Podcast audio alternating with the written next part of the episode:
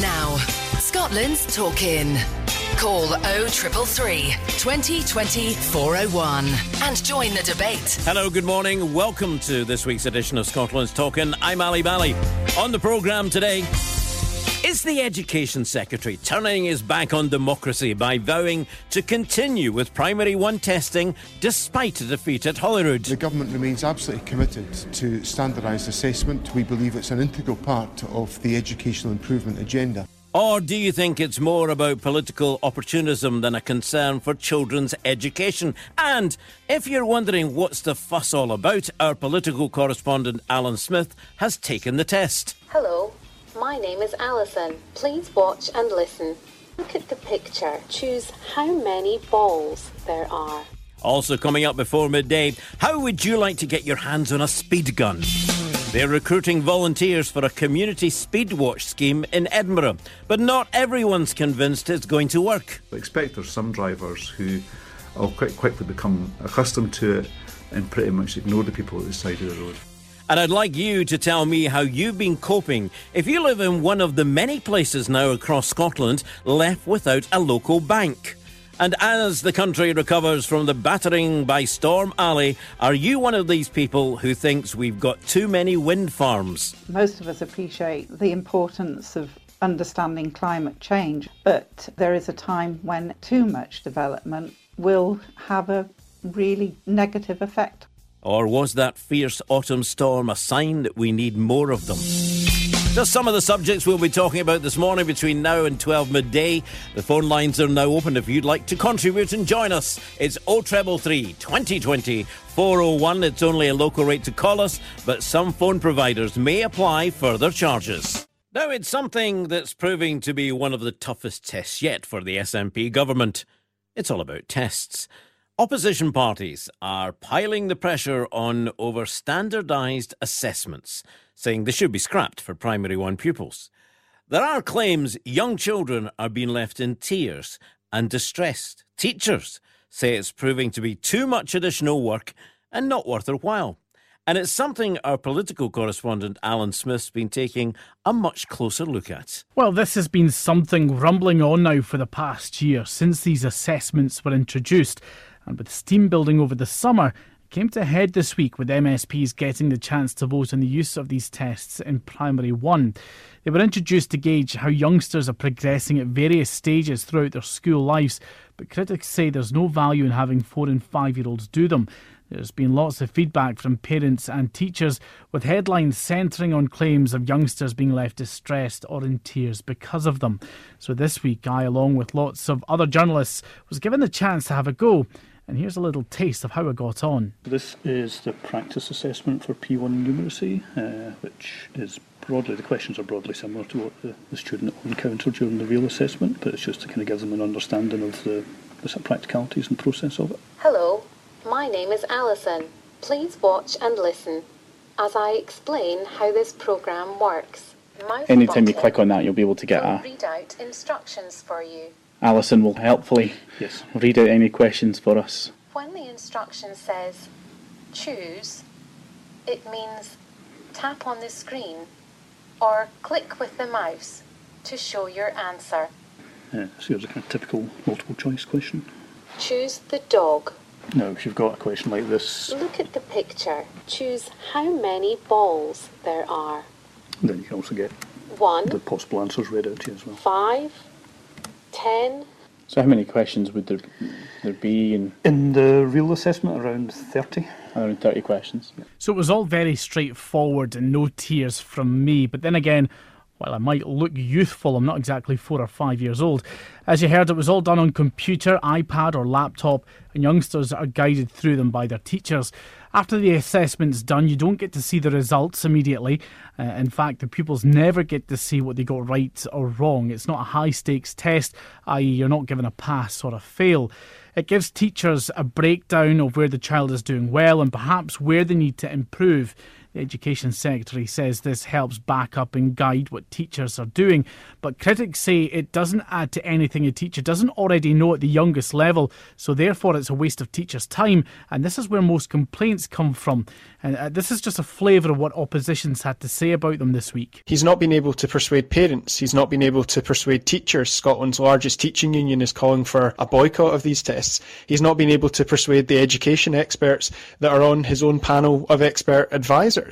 This policy is cruelly dead in the water. The truth is that a room full of journalists or MSPs is nothing like trying to carry out these tests in a classroom of four and five year olds. And it's not the professional judgment of journalists or MSPs that really matters here.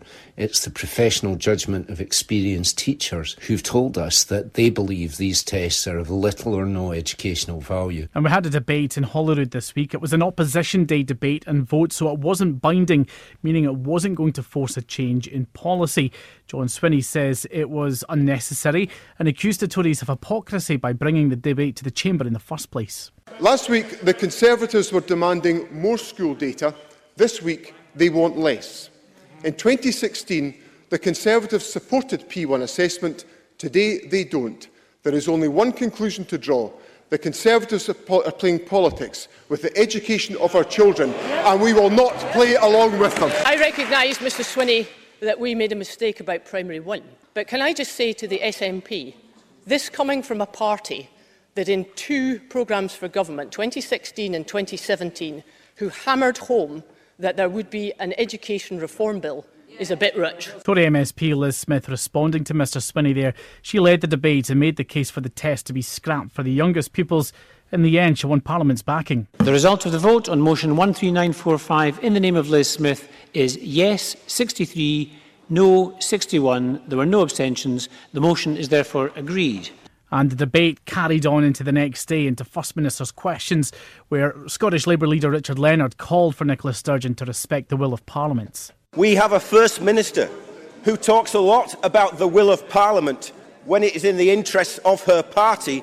I hope that the First Minister will listen to the will of Parliament when it is in the interests of Scotland's children. Let us focus for just a moment, shall we, on the will of the people in an election. In the 2016 election to this Parliament, two-thirds of voters who voted in that election voted for manifestos that contained a commitment to standardised assessment in primary one. Now, following this week's vote, John Swinney called for primary schools to carry on with the assessments as normal, but that hasn't stopped some councils signalling their intent to stop testing primary one pupils. Aberdeen City Council came out on Thursday night saying they want to halt the assessments. Other local authorities say they'll now discuss their options. The Education Secretary insists this is all premature and has told me he'll be speaking to councils before returning to the Scottish Parliament to make a statement on the issue in the coming weeks. But with pressure building, it would seem the only thing really being tested right now is the Scottish Government's resolve to hold on to the assessments for primary one pupils. Our political correspondent Alan Smith reporting there on the whole assessment situation. Uh, we did invite the Education Secretary, uh, Secretary John Swinney to uh, join us on the programme today. I was keen for him to take calls from parents who are for or for against, get the views of what's happening um, across Scotland from parents, but uh, that invitation to join us on the programme this morning was declined. So uh, we we ask you now. 0333 2020 401, that's the phone number. I'm looking for your views on this because it's, it is like a political football. You know, they're, they're, they're shouting each other across the chamber, and, you know, any four or five year olds watching that behaviour in Parliament sometimes uh, wouldn't learn very much. But are you a parent of a four or five year old? Have we any parents out there who can come on and say to us, yes, my son or my daughter or my granddaughter, niece, whatever, was brought down to tears? Because this one that, you know, children have been in tears and have been very upset. Have they really? Or is this just something that's found its way into the media headlines? If you, you know, or, or have again, have your um, uh, wee ones in that age group actually sat the test, like Alan Smith did? and and did they even know they were sitting a test? It sounded like a game to me, you know, and it seems as though it, it was put over as a game, but it's still giving information to teachers. But if parents are against it and teachers are against it, why is the SNP government keeping going with it? Give us a call if you'd like to comment. 0333 2020 401. That's the number. You can text your comments. Uh, the text line is 61054. Start your message by, by putting Ally first and then your message, please, because that gets straight through to me then. And on emails, we're on Ally at thegreatesthits.co.uk. Joseph's on the line. Good morning, Joseph. Good morning, Ally. Your thoughts then? We've talked about testing. Is that what you want to talk about? Yes, Ally. Okay, go for it. I was actually watching it, Ally, and I was so disgusted by it.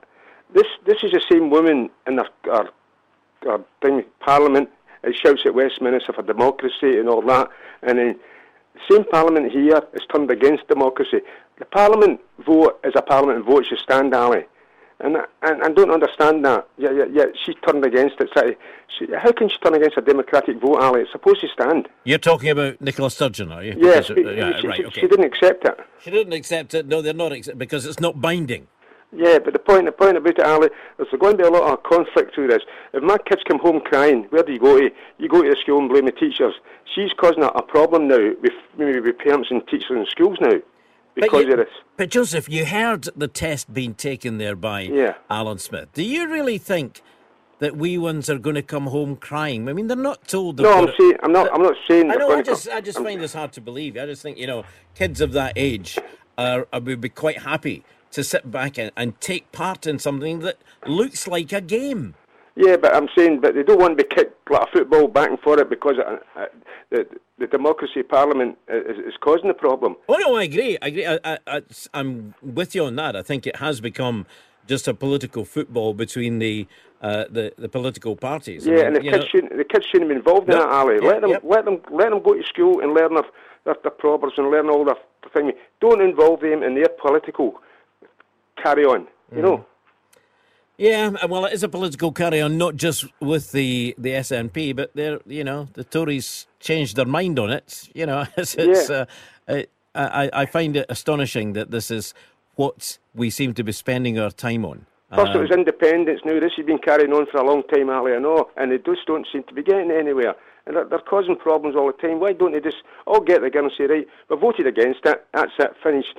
all get together. That Yeah. that would be something different, wouldn't it? Yeah. Act- actually, all parties in Scotland getting together for the good of Scotland. Now, there's something unusual, isn't it? Yeah. That would be a surprise. Yes, right. Alex. Okay, Joseph, thank you very much indeed. Um, if you've got something to say on the primary one testing, then I'd love to hear from you, of course, as always. Scotland's Talking, the podcast. Talking at the moment uh, about the primary one testing and uh, the the whole situation in Holyrood this week. Alison's with us. Alison, good morning. Good morning, Ally. Good morning to you. How are you this morning? Then? Oh, it's absolutely beautiful day. Beautiful day. Makes a change from Sun shining and the Yes, washing's out. Can like it any better? Great. so, what's your thoughts on these tests then? I've just um, see when people are saying it's tests. Why don't they word it as an assessment? Every child has to be assessed so that they get the level that the child is at, so that they can encourage and motivate. Now, you only have to walk round a supermarket nowadays, and there's parents sitting there. What do they do to shut their kids up? They give them a mobile phone. Kids at three and four are more adept at using a mobile phone than a lot of adults are. So this assessment isn't really that bad. The folk, that person that was on before, I think he should have sat his P5 assessment because he would have probably failed. In The what kids- way? Eh, it's, listen, the programme's all about opinions. That was his opinion. You've got that your- was his that's his yours. opinion and and he's entitled to it. Correct. But there's too many people out there trying to politically score or knock a bridge. This is about the children. This is about the future of the children of Scotland and we have to teach them. The sad fact is that how many parents are out there that actually sit at night and sit at the table and talk to their kids? Everybody, you go into a restaurant, all the parents and the kids are all sitting there on their mobile phones. Nobody communicates with one another. The kids' language skills are suffering because of the technology that's available to them.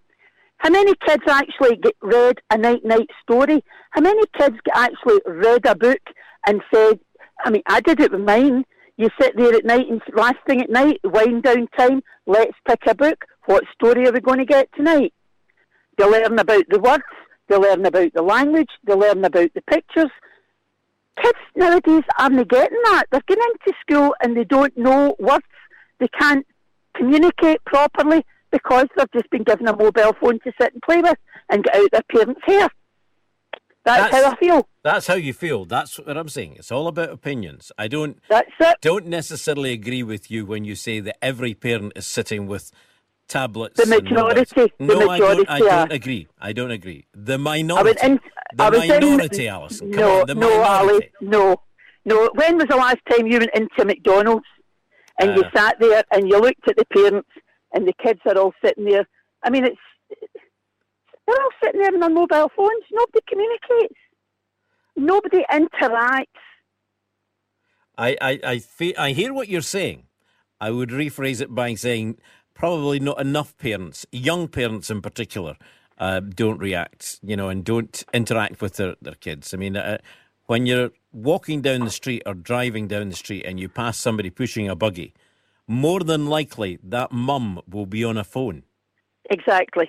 and paying no attention and no conversation to the child that's in the buggy or the pram. Which is why this assessment is essential.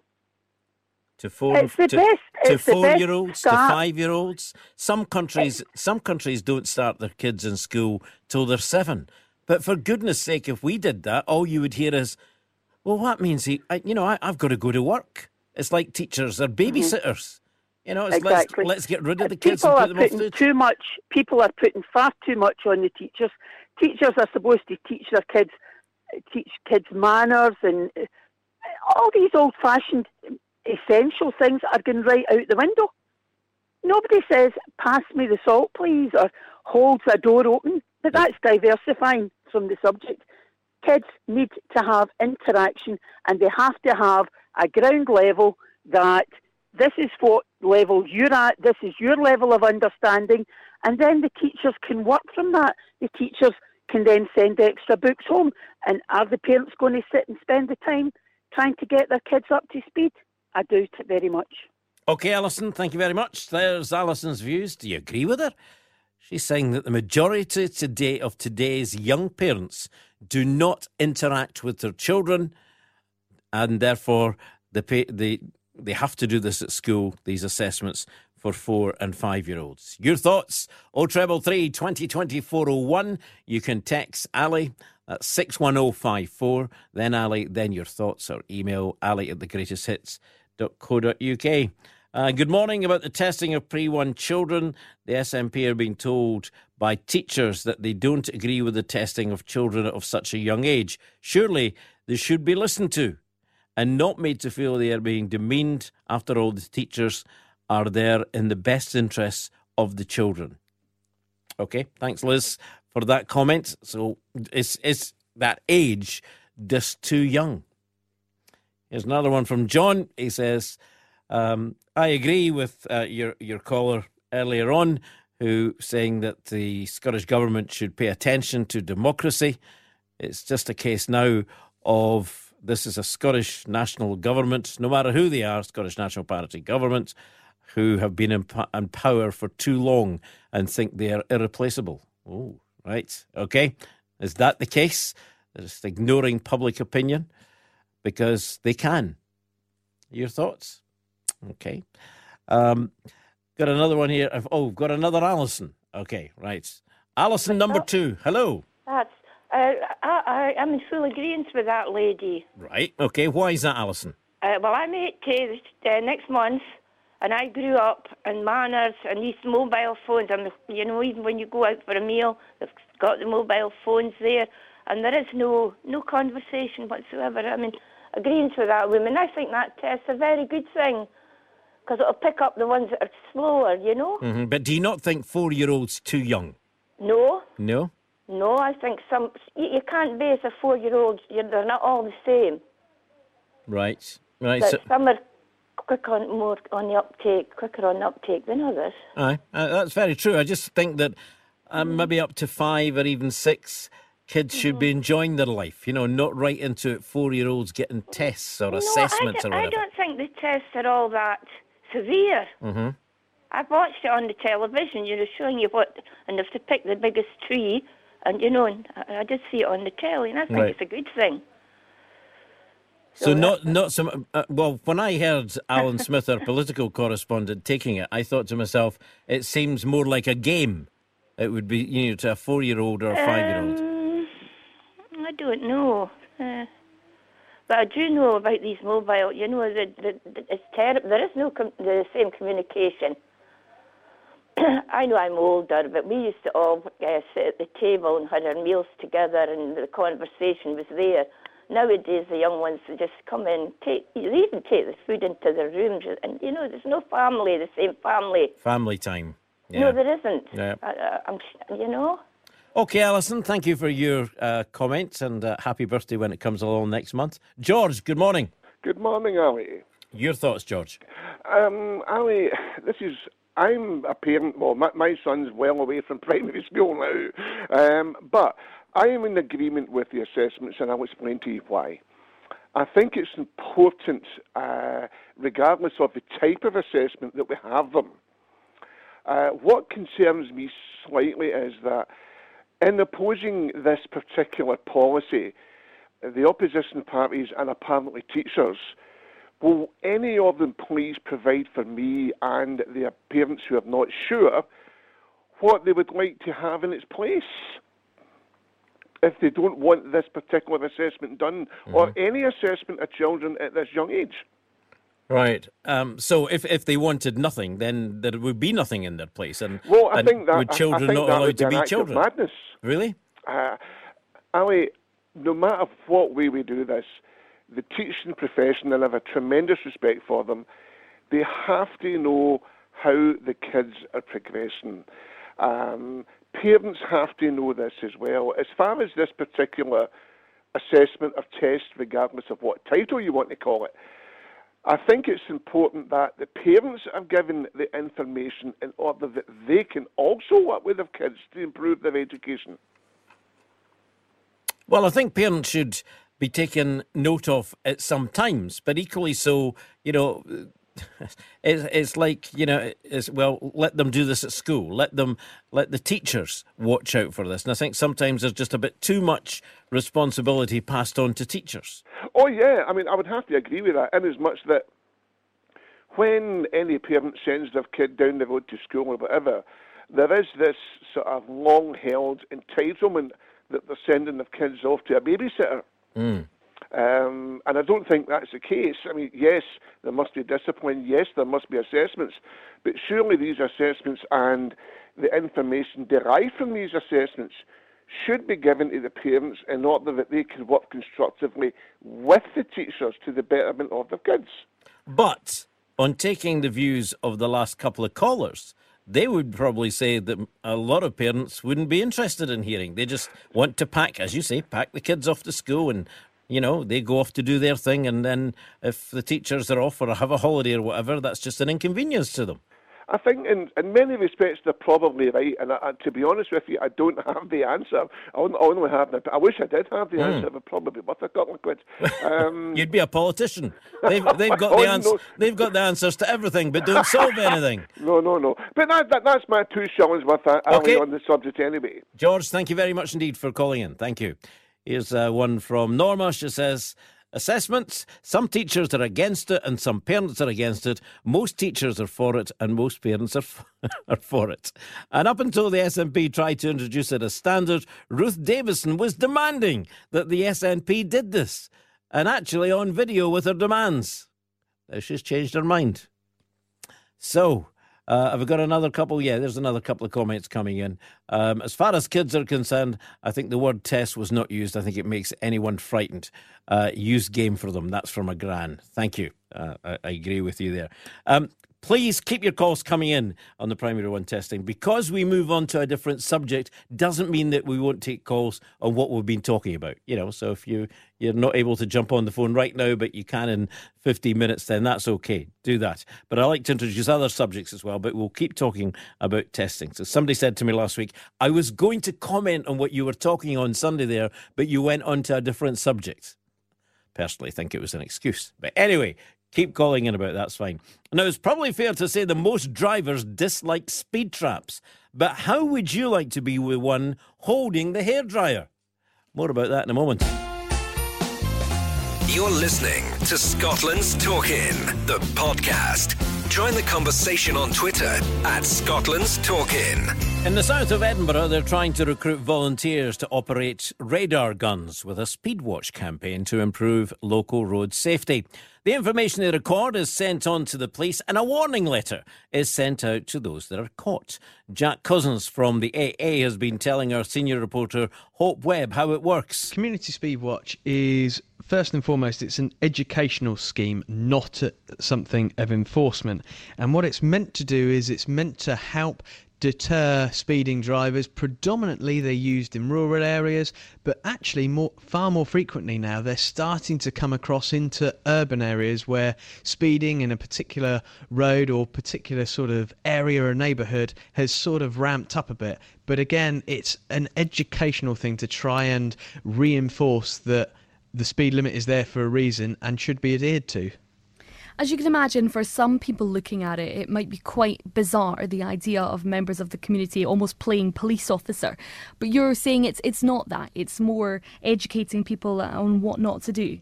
Yes, so the volunteers are using equipment provided by the local police force, and if there is somebody who is speeding, then the vehicle information is handed over to the police, and they then administer a warning letter advising the driver that they were caught speeding in a uh, community speedwatch area. Now, if through this process of community speed watch that the police force sees from the data that actually there's quite a high volume of speeders then the police could actually say right we probably need to set up our own camera there and do some enforcement based speeding in that sense. But predominantly, it is an educational tool. You will see signs when you approach a community speed watch. You'll see them at the roadside with the speed gun.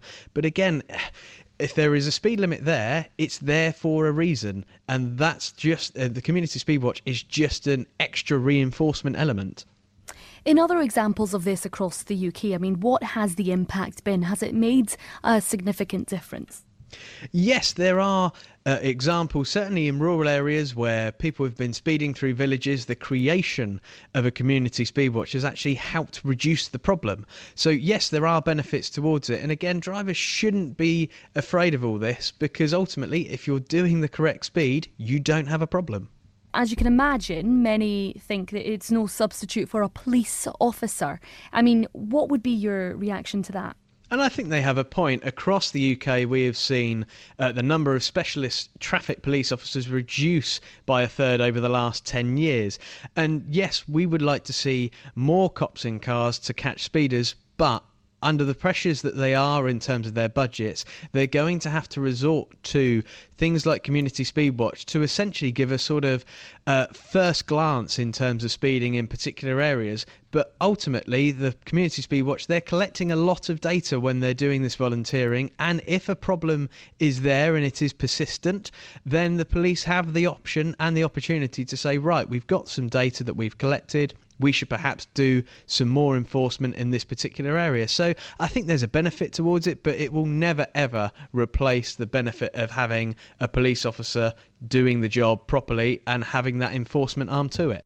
But not everyone is welcoming it. Scott Arthur is a local councillor in Colinton Fairmilehead, and told Hope about his concerns. I put this together with a similar initiative which was announced a few weeks ago where community groups could request a cardboard cutout policeman to stick at the side of the road to help encourage drivers to reduce their speed. Uh, so my, my feeling is that these things have a place and I would encourage people to engage with them to try to improve road safety. But really they're no real substitute for the police having the resources they need to enforce you know, speed restrictions as well as well as other laws inside the city. Edinburgh's quite unusual in that we give the police 2.6 million per year on top of the funding the Scottish Government give them to help them do their job in Edinburgh. And really, I think as a starting point, the Scottish Government should be funding the Police Scotland properly uh, to keep the city safe for everyone that's here. I mean, you yourself have mentioned that the, the issue of speeding and the dangers that brings is one that has been highlighted to you numerous times.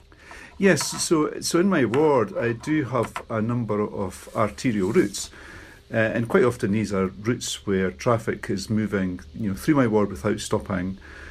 Uh, so it's not necessarily residents who are, are, are, the problem, but these routes divide communities because often they're busy and traffic on them is speeding. So I do recognise, you know, near where I live in Buckstone, for example, Buckstone Terrace is one of the main routes from the bypass down through Morningside into the city centre. And it does feel sometimes that traffic on that road is going far too fast. And quite frequently at, at parent council meetings and community meetings, uh, that risk is raised by, by people living in the area. And they're quite keen to have both the traffic speed limit enforced and I think possibly also reduced from 40 down to 30, just to try and help make it safer and also stop that road from dividing the community. Now, I'm assuming you can imagine, you know, people reading this today and seeing this today would would look at it. You know, it, it does seem quite bizarre at first when you think of an idea of somebody in the community taking out a speed gun and kind of you know, playing a policeman, really. So, so you think that it, it is a good idea, but it doesn't substitute for a police officer?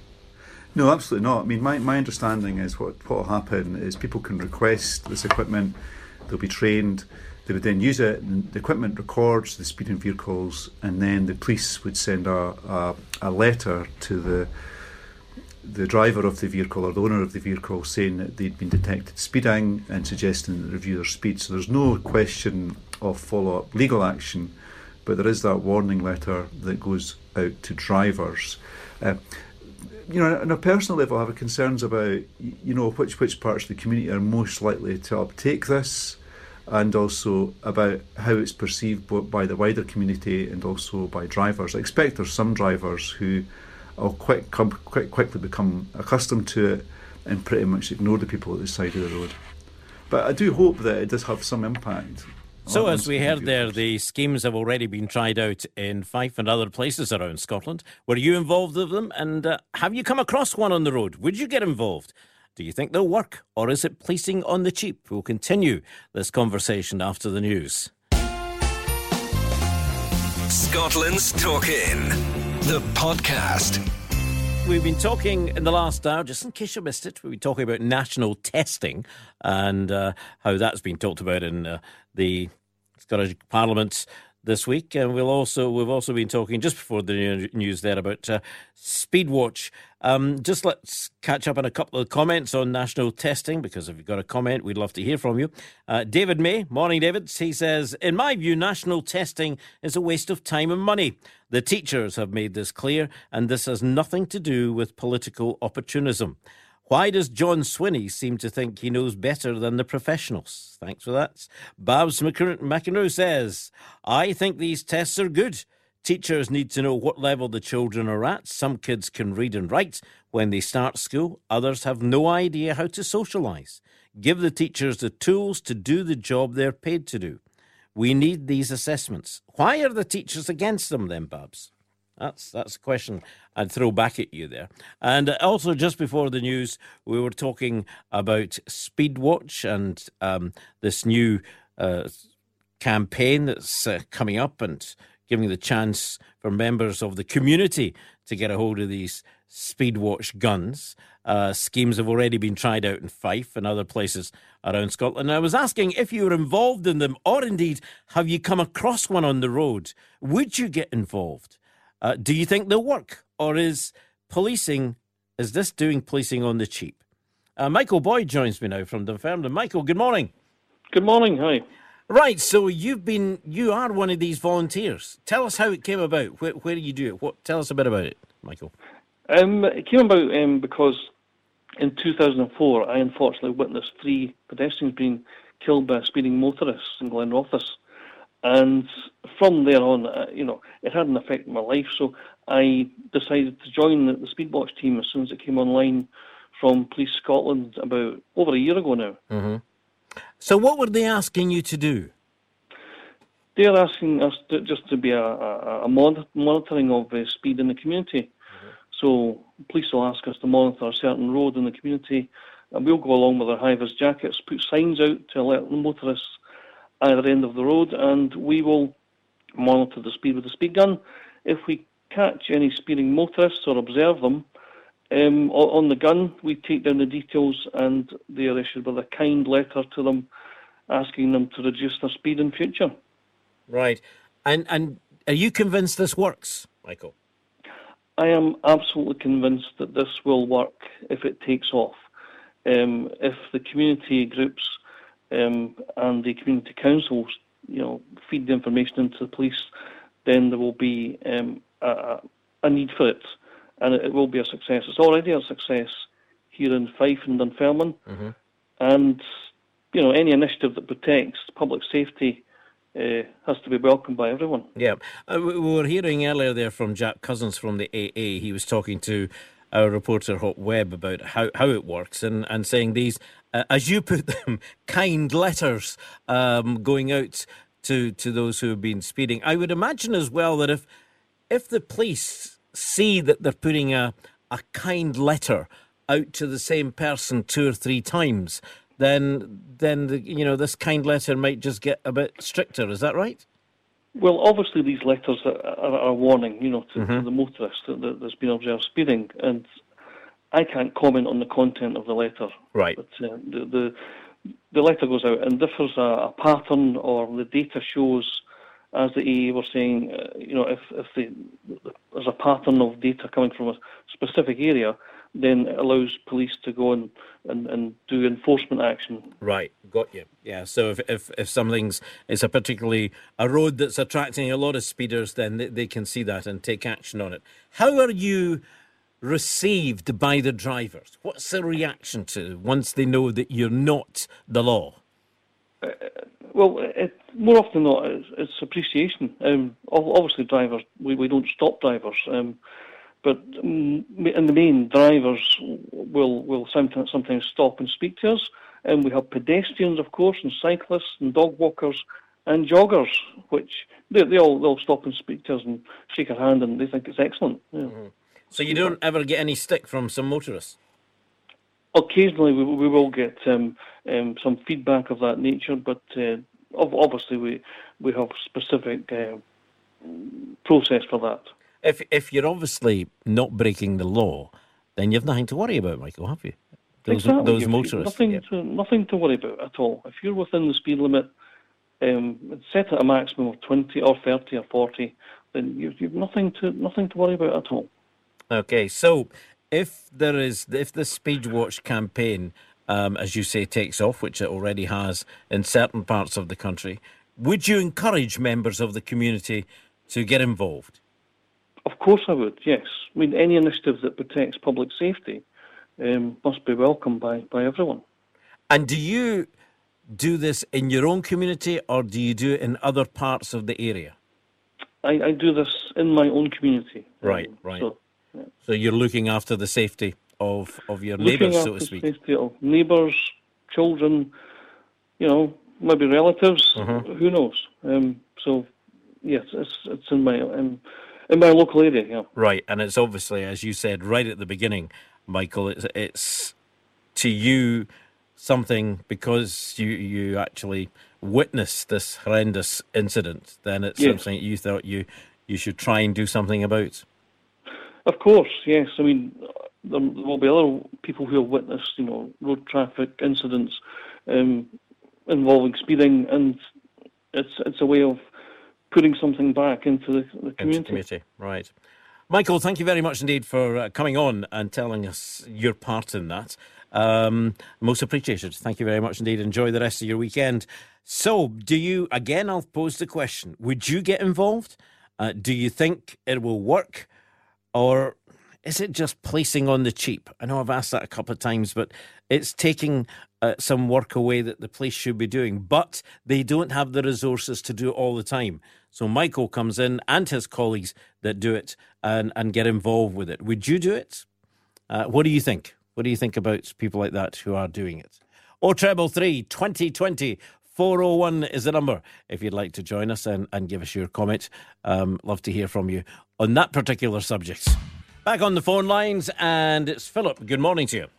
Very good morning, Ally. So, How you doing? I'm all right, thank you. Are you on about speedsters, are you? Yeah, uh, it sounds a very good scheme, Ally, and I personally uh, would be delighted to get involved in it.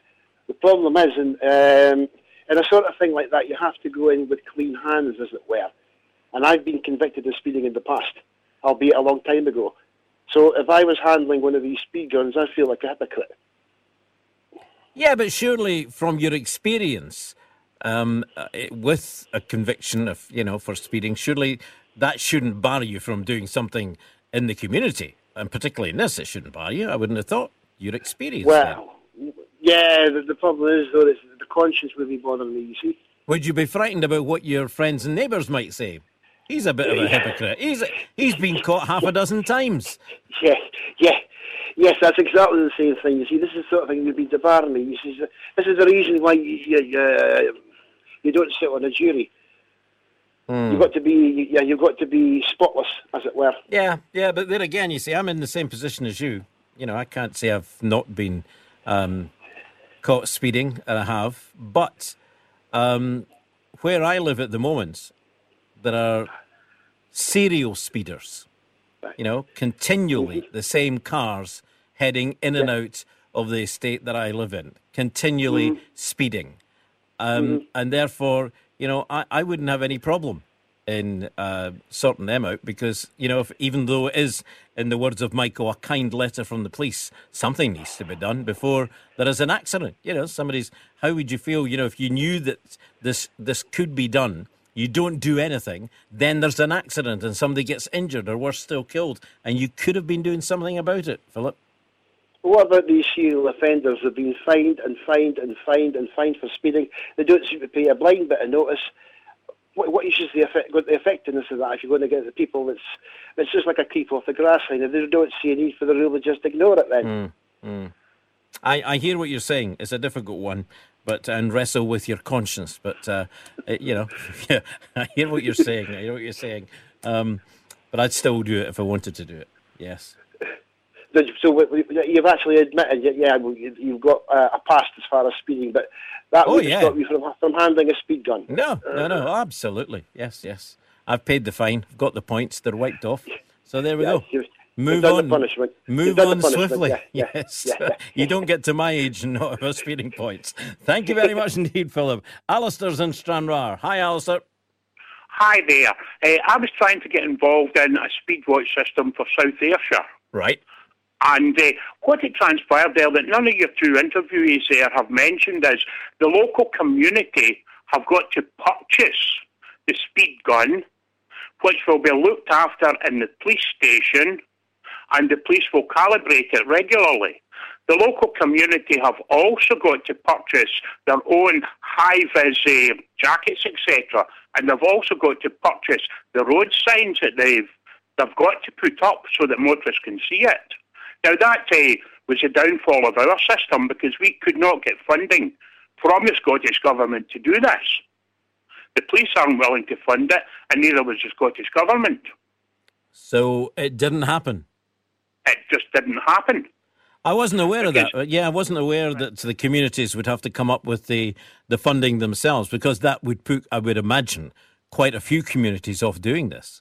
Oh yes, and the speed gun itself, it's say, oh, a couple of thousand quid. Right. So before you before you even get started, you got to find the funding. Yes. And these speed guns, as I say, you request the use of them from the police station. Once you've finished doing your stint, then the speed guns have got to be returned to the police station. So to lead a great discussion in this, and it seems like uh, the police were getting more speed guns, which were purchased by the local communities. I can see I can see a problem there. Then you're you know that you're raising. I wasn't aware. That uh, in that camp in, in the campaign, if if a community wanted to do it, then they had to fund it themselves. I, I think it is something that I probably agree with you, um, Alistair, that it should be funded centrally, shouldn't it? If if they want that done. We would all have went ahead of this, but it was uh, because of the funding. We just we did try to raise some money locally, but uh, well, you can appreciate people are not willing to give money to something that could uh, cost them fines for speeding. Give money to something that may cost them money. Yes. Indeed. Alistair, thank you very much indeed for making that point. Thank you. Keep your calls coming in. O treble three twenty twenty. 401 is the number. You can text a comment to 61054. Start your message with Ally. And on email, it's ali at thegreatesthits.co.uk. Twitter, hashtag Scotland's Talking. Dozens of banks have been closing across Scotland in recent months. So, how have you been coping without them? That's the question coming next. You're listening to Scotland's Talking, the podcast. Join the conversation on Twitter at Scotland's Talking. Dozens of banks have been closing across Scotland in recent months. So, how have you been coping without them? There's a report which has come out in the last few days looking at the impact that it's had on our communities. Now, we all know that this has been going on for a long time, but did you realise that a third of Scotland's branches have closed? in the last eight years. And now it's not just the banks which are disappearing. Because of higher charges, there are 250 free to use cash machines disappearing in the UK every month. 250 disappearing every month. Is it affecting you? Age Scotland has been looking into the consequences for customers and local businesses. And joining me now is Adam Stachura, who's Head of Policy and Communications for Age Scotland. Adam, a very good morning to you. Good morning, Ally. How are you? I'm all right, thank you. Yes, good. That, that's a heck of a figure, isn't it? 250 cash line machines just disappearing. You know, it is, it is absolutely staggering. Um, I mean, I think you'll be used to seeing banks of these free to use cash machines in high streets across the country, but you're also used to seeing in smaller shops these um, fee paying mm-hmm. machines. And the difficulty now, as we see it, and what older people tell us, is that for those older people in Scotland who still like to use cash, the means of budgeting, they now might feel that the only place they can do that is at fee paying machines, which can charge up to 30% to take out their own money. So the impact that the, the kind of the removal of free to use cash machines is having on Scotland is profound. I must admit, um, I don't know whether it's the fifer in me, Adam, that makes me avoid these uh, cash line. If I drop to one or go to near one that says it's going to charge me one pound fifty or whatever, I walk away. Um, and, I, and I would imagine I'm not alone. No, I, look, you know, I do the same uh, or try and take out more cash than I might need uh, to try and make the, the percentage smaller. But for a lot of older people, that's not really an option. Mm-hmm. Um, you know, they may not have an access to a car, or the nearest machine is, you know, beyond that is a couple of miles away, and it might be two bus buses to get there. So the impact is not just on they can just drop everything and walk to the next one. It's, that's the only option. And actually, increasingly across rural Scotland, the only options you have can be these fee-paying cash machines in a cash uh, a cash society in a kind of a Highland economy.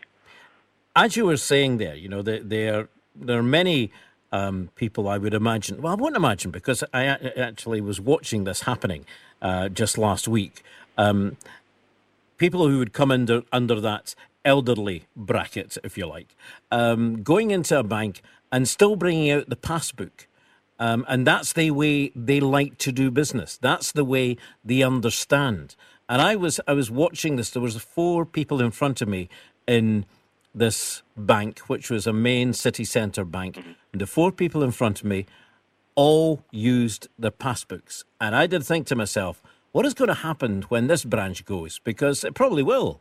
Well, look, we know. So we've spoken to loads of older people in Scotland, and we ran a, a, quite a substantial focus group town hall event back in March with the chief economist of the Bank of England and older people in Scotland to find out, you know, how do they access banking, what works for them, and what do they feel are the kind of threats to the way they budget and bank. And it was incredible the number of people that said that they really value and prefer this face-to-face in-bank branch uh, banking, not least because they can have a real conversation with someone, but because they like to see and have a physical record of their transactions.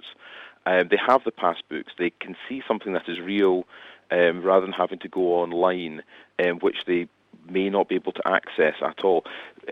To just prove that their money is still there, mm-hmm. and it is, you know, and we know that you know, was it, it almost two thirds of over 75s don't use the internet at all.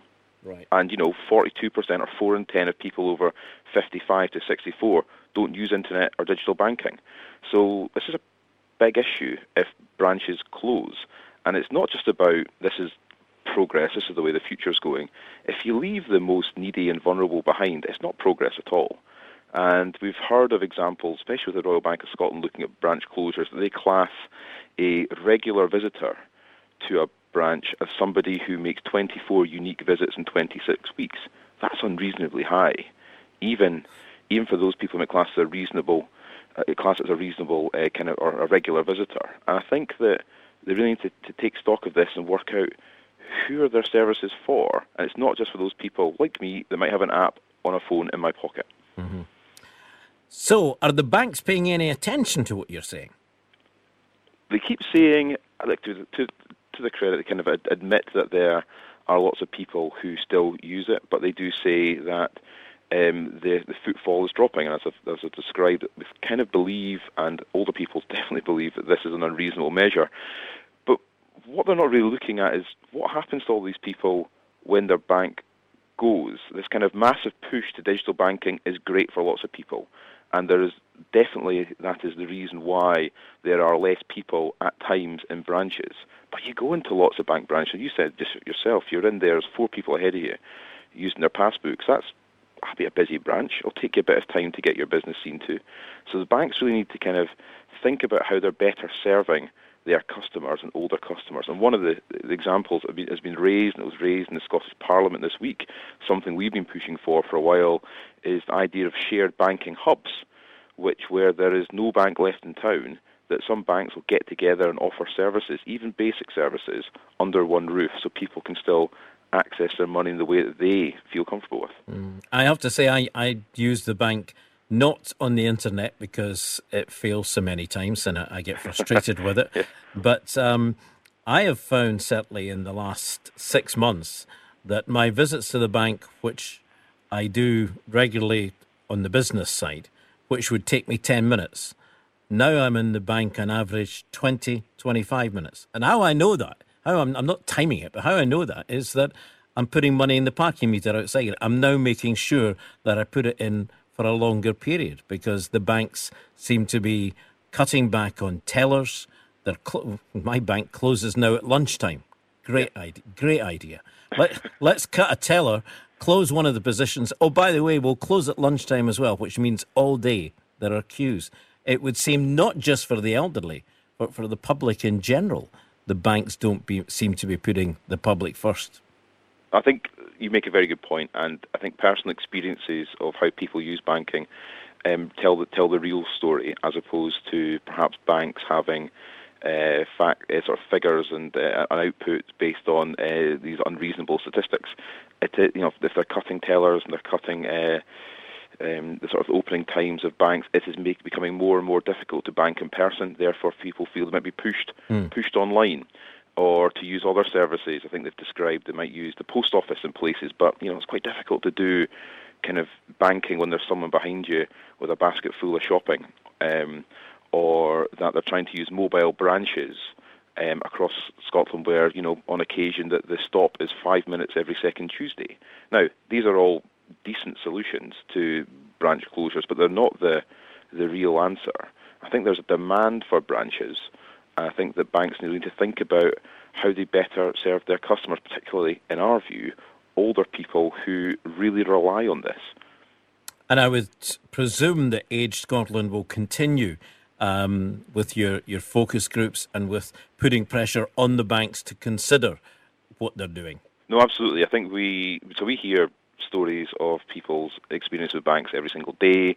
We are asking older people across Scotland um, every week about this. We are compiling uh, information for various reports and have been um, speaking to politicians and will be taking our, our suggestions to the bank, say this is what you can do. It was very interesting. The Minister, uh, Kate Forbes, in this, the banking debate in the Scottish Parliament last week, acknowledged that um, you know th- things like shared branches should be explored, but suggested that you know the banks just aren't willing to do anything about it because it's not in their financial interest. Well, if we can collectively make it a consumer interest, they may take more notice. Indeed, Adam, thank you very much indeed no for joining us on the programme today. Adam Stachura, who is the Head of Policy and Communication at Age Scotland. If you have a comment, review, how is it affecting you?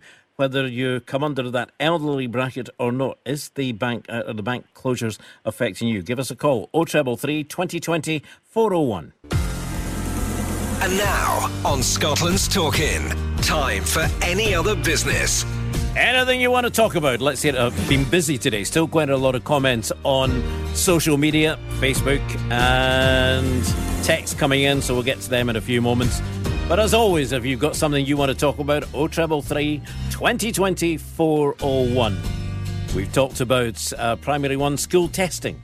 We've talked about speed guns. George, you want to comment on that? Good morning.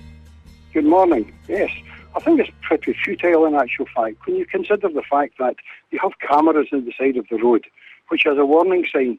So everybody slows down for the warning sign. Once they're through the speed camera, they speed up again. Yeah, but if that, uh, hang on, if that was the case, George, nobody would be getting fined, and they're ra- they're raking in thousands of pounds on these speed yes, cameras. yes, yes, because a lot of them don't see the sign. Yeah, well, But that's what it's all about. Yeah, if you have a, a small village or the likes, and they have somebody inside with a speed camera and a sign at the end of the village or wherever with a sign saying speed camera, they're going to slow down. And I think it's madness. They shouldn't have a sign at the end. They at the camera in the middle of the village and catch them and do them, and that's the end of it. I think it's madness. There's a village just close to me just now. They've got a slow sign in it, and nobody slows down going through it. They batter through it out of hell. I can't understand why even the police know about it and they've done nothing about it. There's people in that village that I know for a fact have complained about it to the police and they do nothing about it. So what can be done? I don't think, I think, yeah, I think just one of the things uh, that might need pointed out here when you talk about the speed camera vans, you've got to remember they're called safety camera vans, and the idea is that it helps the road safety. They would tell you they're not there necessarily to catch people. Yeah, right. But they're called safety camera vans. and and you know, if it slows traffic down, if people look up the road and see one sitting and it does slow you down going through that area, then it could be argued, George, that they're doing their job. You would say to a point, yes. But in the same hand, once they get by this camera, they're ready to go again. Mm-hmm. Yeah, And yeah, the you- down. yeah. They just don't bother. I, I, I see it quite regular on the main road, quite close to me. There's a, there, there's a, a, a camera on the, on the main road, and they slow down before it. The minute they're out by past the, the markings, the foot's down again on their off ski. Away they go. I know. Yeah, Aye. yeah. So it's only just for that short period of time to do it. And even then, they've got a warning in the site in, in the, all these villages, 30 miles an hour or 20 miles an hour, whatever it may be. Do they care about that? And that is a warning, isn't it? That's true. That's true. And uh, do you think then that these warning signs should be taken down? Yes. I think once they get caught, they're caught. I don't think they should be warned beforehand. Okay, George, thank you very much indeed. It's all about opinions. That's George as, as far as these speed cameras are concerned. Here's a question I also wanted to ask you Is the price of wind energy too high for Scotland's reputation as one of the most beautiful countries in the world? A wind farm, which is under construction in Moray, has been cited as the reason Cabrach is set to lose its status as a special landscape area of outstanding value. Claire Feaver is a local councillor who was against it getting planning permission in the first place and told our Inverness reporter Isla Todd the countryside is being trashed. A lot of our landscape has been compromised by um, especially uh, wind turbines, um, which has meant that the designation that once areas had no longer can be designated as outstanding landscape value. The loss of this special landscape status is upsetting, but what sort of effect are you seeing these turbines directly have on the area? One of the things that tourists will say is that they like to come to Scotland for our wild land. They like the fact that we aren't a hugely developed area. That's why they come. And I think we have to bear in mind that for Moray, tourism is a growing um, business, and we need to make sure that we hang on to that. Were objections to the wind farm development raised when plans were first announced? The local people have known what the benefits of our outstanding landscapes and areas have been and have wanted to preserve them. But unfortunately, with regard to turbines, the Scottish Government have totally overruled us. And I think there is a time when you have to say, no, please stop. The report proves the damage has been done in terms of the quality of the landscape, but can it help in the long run? What it is is designating areas and saying, really, we must try and keep these as, as places where development is looked at very, very carefully. I suppose my biggest fear is that the areas that have already been destroyed, maybe developers would go, well, it's already destroyed, we'll come back and do more. But you're not anti wind farm, you're more just arguing about protecting local landscapes and, and the tourism economy we appreciate, most of us appreciate um, the importance of understanding climate change and the importance of biodiversity. But, um, you know, there is a time when, in actual fact, too much development will have a really negative effect on that. So there we are, and uh, you know, you think about all the, the wind farms and then the storms that I got the blame for this week. Storm Ali, everybody seemed to be blaming. That's a heck of a mess you've made. So uh, there we are. Thank you, Isla, for reporting on that one from Moray. Right. Uh, Saul joins me. How Hello. are you? Yes, I'm good. How are good, you? Good. I'm okay. Okay. Right. Um, just a few comments to wind up. Uh, here's one from Alan McClelland. He says, uh, I'm of the view, Ally, that it's a waste of time voting against anything, as the SNP don't worry about the, the outcome. Uh, if they lose, they'll still push on and ignore the result, as happened with no voters winning. Okay, thanks for that. What have you got, so? One in from Hamish on banks. Ridiculous. Two buses to get to a branch, and no, not everyone wants to do online banking. The public didn't bail them out for them to close most of their branches. A lot of people don't have internet in their homes, which is a, a really good point, I think. It is. Um, Peter, thank you very much indeed for getting in touch. Hope you're well.